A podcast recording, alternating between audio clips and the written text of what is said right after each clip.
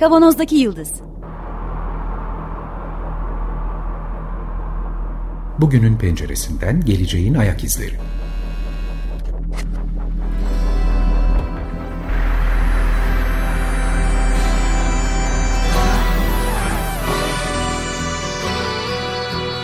Hazırlayan ve sunanlar İsmail Başöz, Haluk Levent, Mustafa Yılmazer ve Fethiye Erbil.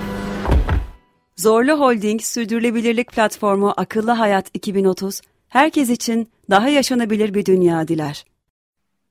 Merhabalar, 95.0 Açık Radyo'dayız. Kavanoz'daki Yıldız programında sizlerle beraberiz. Geleceğin ayak izlerini sürmeye devam ediyoruz. Bu sefer bayağı uzun süren bir seri peşindeyiz. 11. haftadayız. Sosyal ikilem belgeselinden yola çıkarak başladığımız sohbetlerimize devam ediyoruz. Sıkça belirttiğim gibi bütün detaylarıyla konuşmak istiyoruz. Öyle havada uçuşan küçük parçacıklar halinde, küçük bilgi parçacıkları halinde kalmasın istiyoruz bu e, sohbetin. Algıdan, algı felsefesinden bahsettik. Daha önce psikolojisinden bahsettik. Bir diğer ayağından konuşmak istiyoruz bugün. Siyaset. Sosyal medyanın politika, siyaset boyutundan konuşmak istiyoruz. Haluk Levent'le beraberim. Ben İsmail. Bir de konuğumuz var. Emre Erdoğan. Hoş geldin. Merhabalar, hoş bulduk. Tanıtımını Haluk'a bırakayım. Peki Emre'yi niye çağırdık? Emre tabii bu konularda çalışan bir insan. Ee, Bilgi Üniversitesi'nde beraberiz ama onun çok öncesine dayanıyor tabii e, ortak noktalarımız. Çünkü o da benim gibi Galatasaray Lisesi'nden mezun. Siyaset biliminde profesör. İşte çeşitli projeleri ve yazıları ve hatta bu konuda çıktı kitabı da kitapları da söz konusu. O yüzden esas çalışmanın zaten kutuplaşma. Kutuplaşma olduğu için de bu sosyal medyanın bu kutuplaşmadaki rolü falan gibi konuları konuşabileceğimiz en e, iyi uzman olarak gördüğümüz için çağırdık kendisini. Son zamanlarda da ben izlemiştim bir seminerini zaten infodemi üzerine çalışıyor. Bir TÜBİTAK projesi gerçekleştirdiler. Oradan da çok ilginç bir tartışma, konuşma imkanı çıkacaktır diye düşünüyorum. infodemi ne Haluk abi? Onu soracağız. Emre anlatacak. infodemin ne olduğunu. Pandemi zamanında infodemi e, güzel çağrışımlar. Bakalım. Evet evet. Yani pandemiyle de doğrudan ilgisi var zaten. Ee, bu pandemide olan bitenlerle daha doğrusu. Yani onun bize nasıl yansıdı, bizim nasıl kavradığımız konularıyla ilgili. O yüzden fazla uzatmadan lafı Emre'ye bırakalım kutuplaşmadan başlamakta fayda var önce değil mi? Yani biz zemini tanımlayalım. Ondan sonra infodemi ve benzeri konulara geçeriz. Çok teşekkürler. Bu böyle bir fırsat verdiğiniz için, düşünme fırsatı verdiğiniz için. Şimdi kutuplaşma dediğimiz şey aslında biz biraz uzatarak söylüyoruz. Siyasal, duygusal kutuplaşma. Çünkü her türlü kutuplaşma olduğu gibi siyasetin doğasında kutuplaşma var. İlk önce bunun altını çizmekte fayda var. Yani insanlar tabii ki farklı görüşe sahip olacaklar. Tabii ki ayrı kabileler içerisinde yaşayacaklar vesaire ama bunu e, dikkatimize sunan şey bir tür zehirli kutuplaşma adlandırması. Yani zarar veren bir kutuplaşmadan bahsediyoruz. Bu yüzden de biz duygusal kutuplaşmadan bahsediyoruz. Duygusal kutuplaşma basitçe siyasal parti taraftarlarının birbirlerinden haz etmemesi. Birbirlerini sevmemesi. Bu olabilir. Bunun ötesinde ötekileştirmesi. Bizim dikkatimizi çeken mesele de bu. Yani sevmemekle kalmıyoruz. Kendimize hak olarak gördüğümüz hakları onlara vermiyoruz. Hatta verilmiş haklarını geri almaya çalışıyoruz. Bu önemli soru. İkincisi hoşgörümüz. Çok az siyasi hoşgörümüz az. Üçüncüsü birlikte yaşamak istemiyoruz. Bu sosyal mesafe dediğimiz bir şey. Yani komşu olmak istemiyoruz. Hiç beraber iş yapmak istemiyoruz. Ve en sonuncusu belki de en tehlikelisi ahlaken kendimizi diğerlerine göre üstün görüyoruz. Sadece bir parti desteklediğimiz için. Şimdi bütün bunlar olabilir. İnsanlar bu zaten ötekileştirme bahsettiğim şey. Ama bunun siyasal parti taraftarlığı bazında olması sorunlu. Çünkü bütün siyasal parti teorisi bizim bakkal değiştirir gibi, manav değiştirir gibi parti değiştirmemizi vaz ediyor. Yani bu partiyi sevmedim, yanındakine geçeyim, o partiyi sevmedim, ötekisine geçeyim ki partiler seçmenin taleplerini yanıt verecek şekilde kendilerini terbiye etsinler. Oysa bizim parti taraftarlarımız futbol taraftarlığı gibi kabileciliğe dönüşüyor. Benim kabilem. Ve bu da ötekileştirmeye geçiyor. Bu da demokrasi teorisini söyleyeceğin tam tersi. Yani biz partiler, siyasal partiler üzerinden sağlıklı bir yaşam kuramıyoruz. O yüzden de duygusal kutuplaşmayı tehdit olarak görüyoruz. Yani sorunlara dayalı bir e, çözüm önerisi bazında ağırlıklı olarak işte benim e, benimseyeceğim çözümler bu partide değil de daha böyle keskin çizgilerle ve belki de tabii şimdi Türkiye örneğini düşünecek olursak eğer e, burada e, siyaset bir rant dağıtma mekanizması olarak çalışıyordu.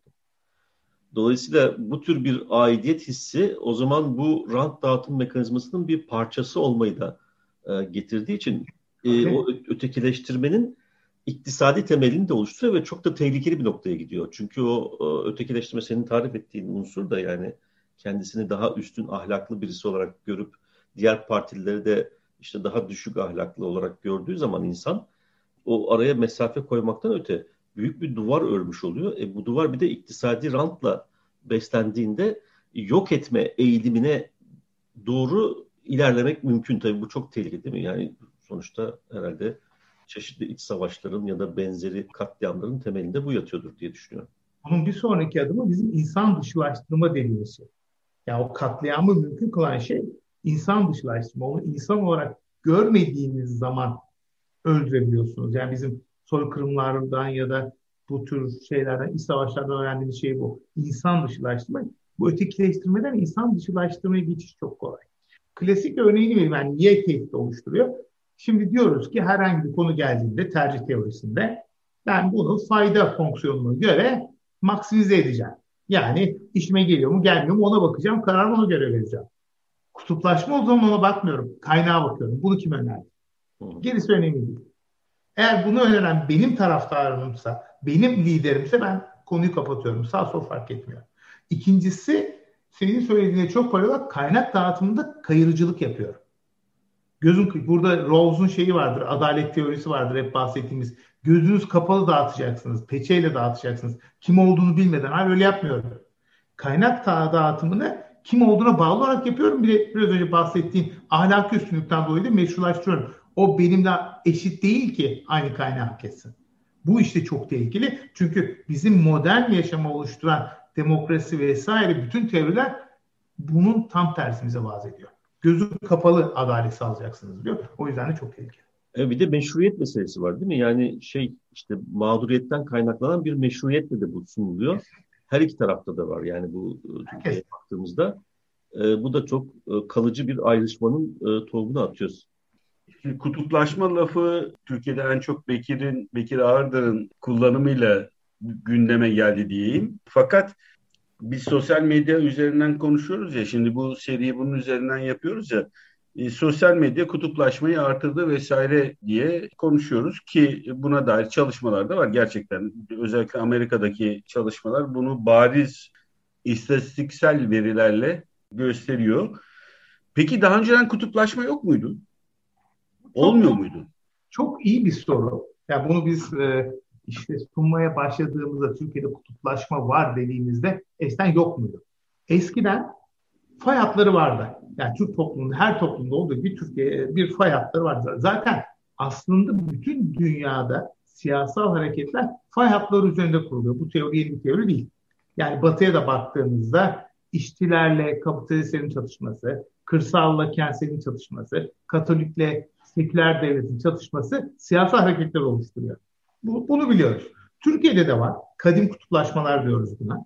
Bir, bir dakika. E, bu arada tabii şöyle, şöyle örnekler de var. E, işte Katoliklerle protestanlar, kral taraftarlarıyla bağımsızlık taraftarları olanlar futbolda da kendilerini gösteriyorlardı. Küçük bir şeyle girelim. Evet. E, İskoçya'da Glasgow Rangers Celtic rekabeti, İspanya'da Real Madrid Barcelona rekabetinin arkasında da siyasal ve mezhepsel ayrışmalar ya da belki de kutuplaşmalar bilmiyorum adını e, yatıyor tabii. Yani ilginç.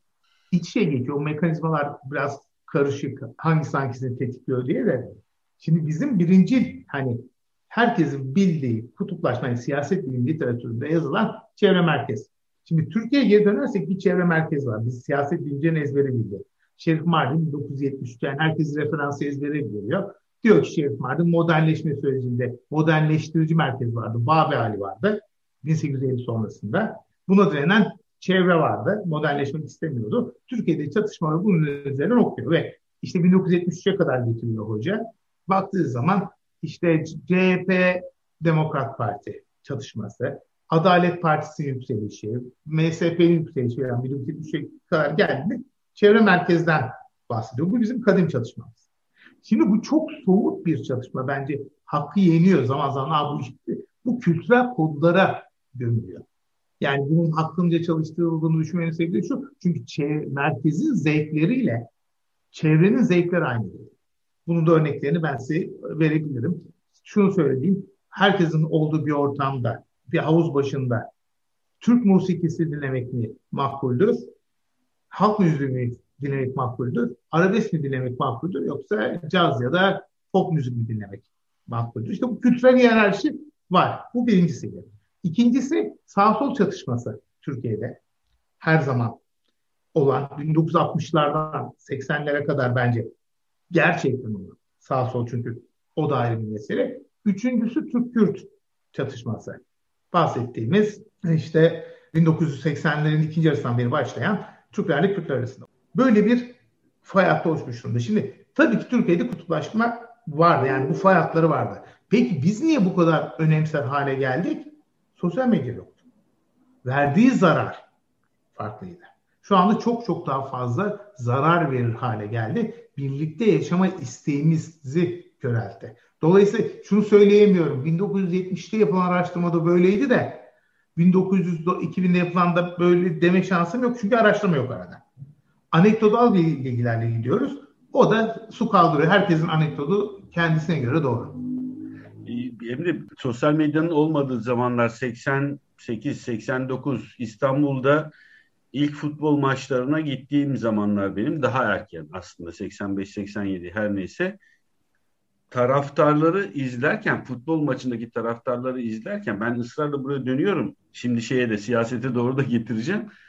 Milliyetçiliği anladığım yer, anlamaya başladığım yer gerçekten stadyumdu. Hı hı. Ben küçükten beri futbol maçı seyrederim ama foul, foul ise bana da rakibe de foul ise fauldür. İşte oyunun bir kuralı vardır. E, ve buna göre oyun oynanır. Doğal olarak da oyun da öyle izlenir. Ama taraftarlığı izlerken her türlü kendisinin haklı olduğunu söyleyen ve peşinden de sadece karşıdaki olduğu için kendisini var eden bir kitleyle karşılaştım. Ve milliyetçiliğe de e, benzeştirdim bir, miktar. Yani ben kendimi var etmek için karşımdakine ihtiyacım var. Bunu demiyor. Ama ortaya çıkan tablo buydu benim izlediğim. Sonucunda bir kutuplaşma, biraz önceki soruyu da oradan sordum aslında eskiden yok muydu diye. Evet vardı. Fakat bu kadar gündeme gelmiyor muydu? Ee, sosyal medya değil sadece bence. Evet eskiden e, ki şu anda Anadolu'da da yani birçok yerde de aslında komşular birbirlerinin farklı partiye verdiğini bildikleri halde yine birbirlerine aşure getirip götürüyorlar.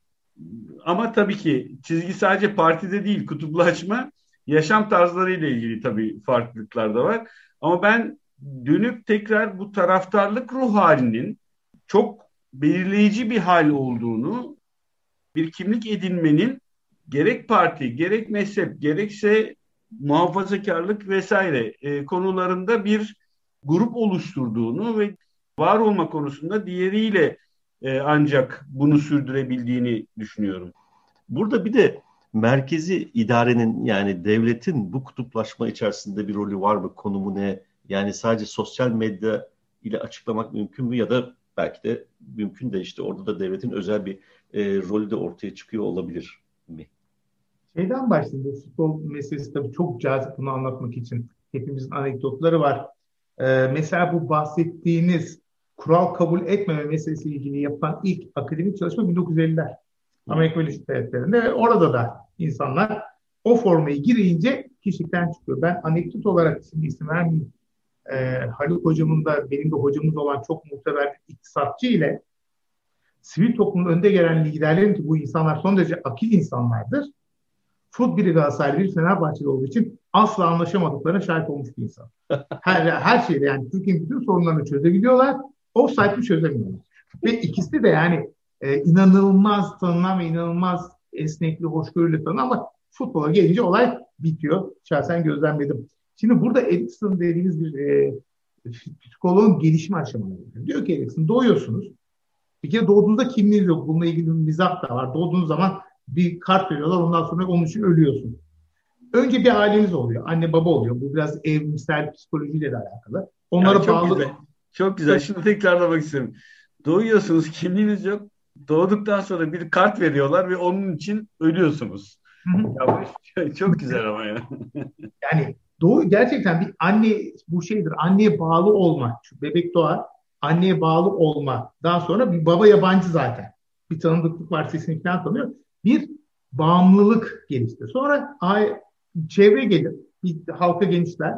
Bir halka daha genişler mahalleli, bir halka daha genişler hemşireler, bir halka daha genişler diğer kimlikler falan derken halka halka genişler ve hepsinde sizden beklenen şey de annenize babanıza duyduğunuz sadakati oraya duymaktır. Ailenize. Şimdi bu evrimsel psikolojinin getirdiği bir şey.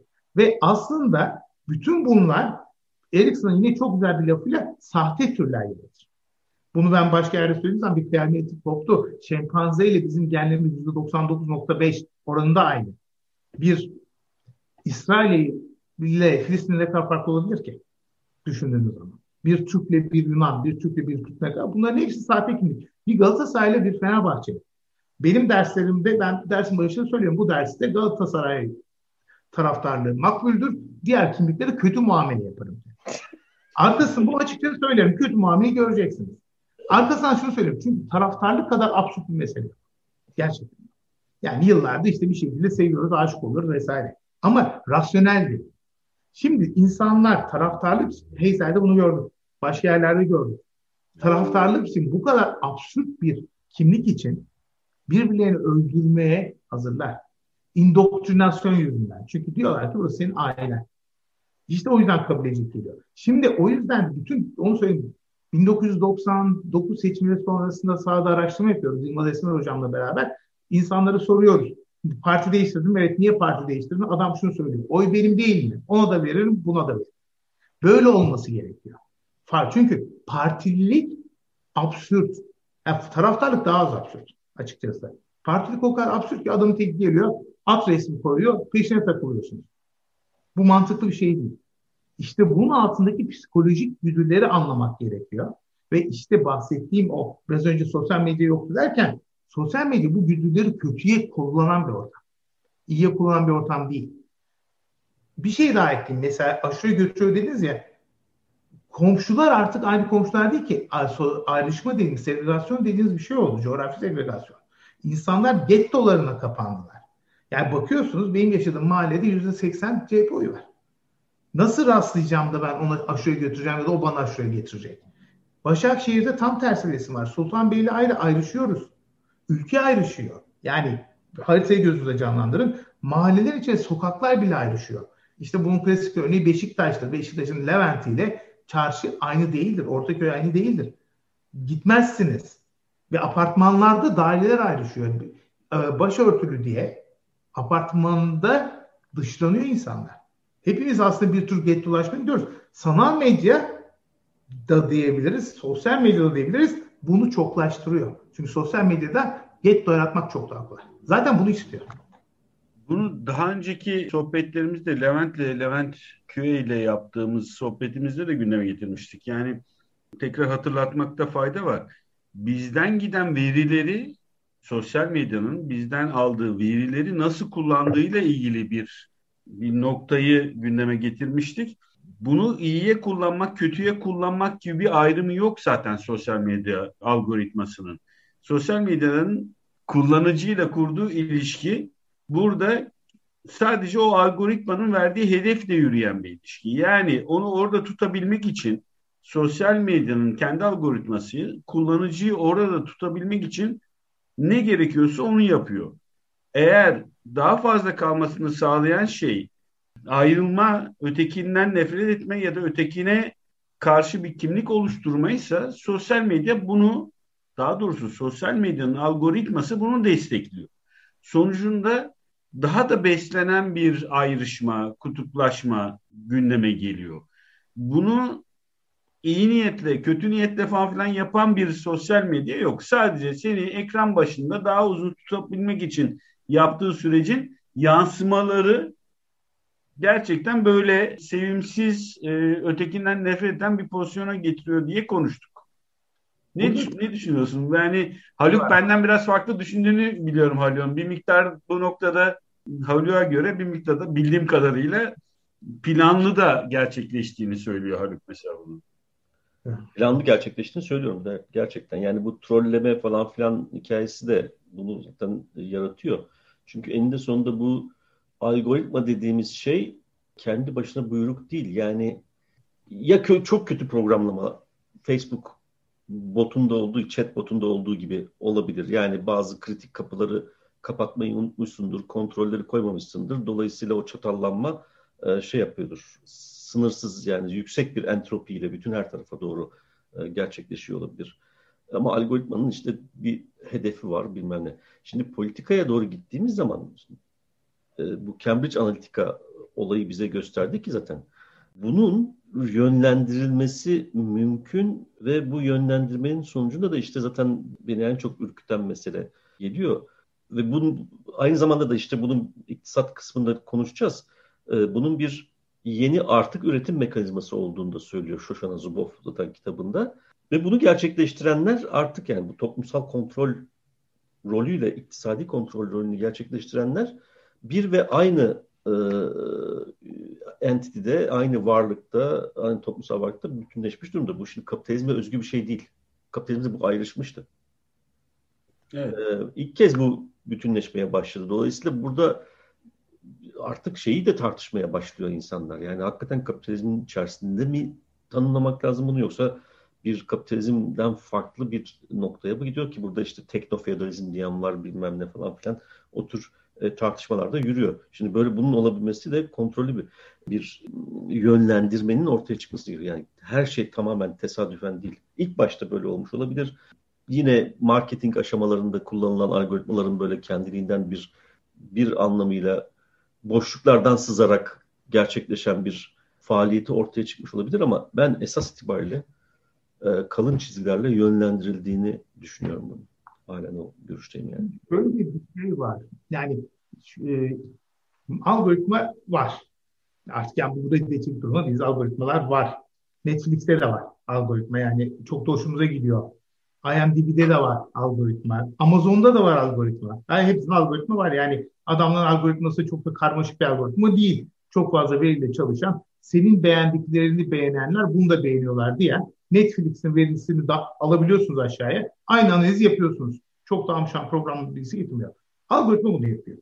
Ama bir de insan var. İnsan doğası var. İşte burada belki ayrışacağız. Ben kendi arkadaşlarımla da çok örtüşmüyorum. İnsan doğasının bazı elementleri var. Bunlardan bir tanesi insan sevilmek ister.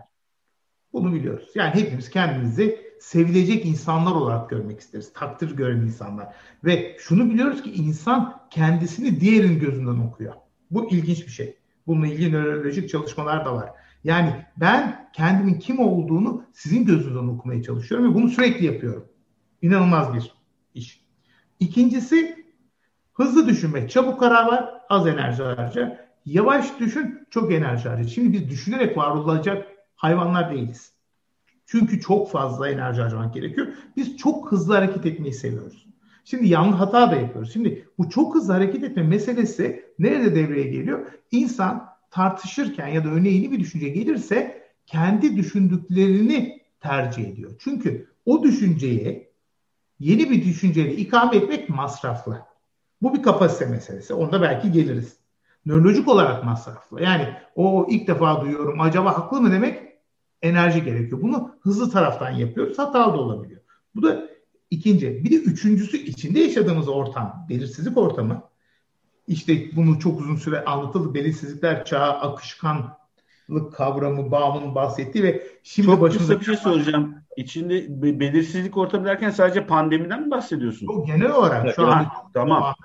Biz tamam. çözülmüş yani Baum'un ben seviyorum. Akışkan toplum dediği bir yere geliyoruz. Sınırların yok olduğu, kimliklerin geçişken olduğu bunu kabul edelim. Bu pandemiyle çarptı. Çarpan etkisine dönüştü. Bu kadar belirsizlik ortamında insan enerji tasarrufunu daha fazla yapıyor. İçe kapanıyor. Korktuğumuz için. Dolayısıyla bütün bu kötü mekanizmalar çalışıyor. İşte bütün bu kötü mekanizmalarla algoritma üst üste geliyor. Şimdi çok güzel. Facebook diyor ki sen burada daha uzun kalıyorsun. O zaman ben senin önüne seveceğin haberleri çıkartacağım diyor. Bunu Facebook yapıyor. Ama görüş ayrılığına düştüğümüz amcamızın arkadaşını yasaklayan biziz. Arkadaşlıktan çıkartan biziz. İnsan olarak biz bunu yapıyoruz. Twitter'a gelelim. Hoşlanmadığımız görüşleri takipten bırakmayı yapan biziz. Öteki tarafta altta o kırmızı kartları görmek için çevremizdekilerin takdirini toplayacak sözleri söyleyen de biziz. Bunu algoritma yapmıyor. Bunu biz yapıyoruz. Yani clickbait dediğimiz klik avcılığı adam oraya koymuş. Az sonra az sonra az sonra. Basma kardeşim o giren biziz. Az sonraları merak eden. Kavga dövüşü seven biziz. Dedikoduyu seven biziz. Ya bunlar hepsi insani meseleler. İnsani meselelerle algoritma üst üste geldiği zaman ve işte siz de kabul edeceksiniz hiç tarihte hiç olmadığınız kadar işlem yapabilen bir altyapıyla karşı karşıya kaldığımız zaman sonuç bu oluyor. Yani K analitika meselesine dönelim. Bir kısmını yapıp yapmadıklarını bilmiyorum ama öykü nereden başlıyor? 10 soru soracağım sen kimsin sana söyleyeceğim bunu. Yani kim ister oraya gidiyorsunuz bütün bilgilerinizi şak diye veriyorsunuz. Sonra yaptıklarını iddia ettikleri şey büyük bir şey. Hiçbir kanıt yok yaptıklarına dair. iddia ediyorlar. Diyorlar ki Facebook'ta sen bir muhafazakarsan sana LGBTİ bireylerle ilgili reklam çıkartın. Sen de öfkelenirsin gidersin Trump'a oy basarsın. Biz bunu yaptık diyor. Bunun kanıtı yok geçtim. Yani yaptıklarını onlar yaptık diyorlar. Ama bir reklam gördü diye sinirlenen insan biziz. Yani sadece o bize reklam gösterdi. Çok güzel. O biz, Yani bizim hani bütün müdahale alanımız bizim müdahale etmemiz gerektiği. Algoritma böyle çalışacak. Algoritmayı devlet ya da sistem terbiye eder ve etmez. Yani onların arasındaki mesele ama algoritma bu. Algoritmanın bu olduğunu bilmek bile bir ileri adım. Algoritma bu beni de kötüye kullanıyor, kendini kötüye kullandırma. Bu kadar basit. Algoritma bu çünkü. Evet. Bu haftaki programımızın da sonuna geldik. Sosyal ikilem belgeselinden yola çıkarak başladığımız sosyal medya sohbetlerinde 11. haftada Emre Erdoğan'la beraberdik. Siyaset ayağını konuşmaya başladık. Sosyal medyanın kutuplaşma ve algoritma sohbeti ile bu haftaki programımızı tamamladık. Emre Erdoğan'la yaptığımız sohbetin diğer bölümlerini önümüzdeki haftalarda sizlerle paylaşmaya devam edeceğiz. Bu programın sizlere ulaşmasını sağlayan bütün Açık Radyo çalışan arkadaşlarımıza canı gönülden teşekkür ediyoruz. Program destekçimize çok teşekkür ediyoruz. Önümüzdeki hafta tekrar görüşmek üzere. Sağlıkla kalın.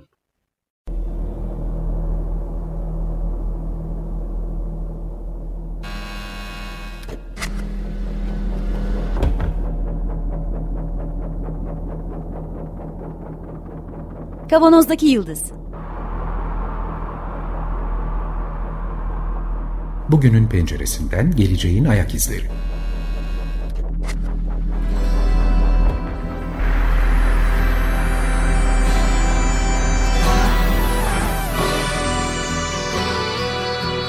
Hazırlayan ve sunanlar İsmail Başöz, Haluk Levent, Mustafa Yılmazer ve Fethiye Erbil. Zorlu Holding Sürdürülebilirlik Platformu Akıllı Hayat 2030 sundu.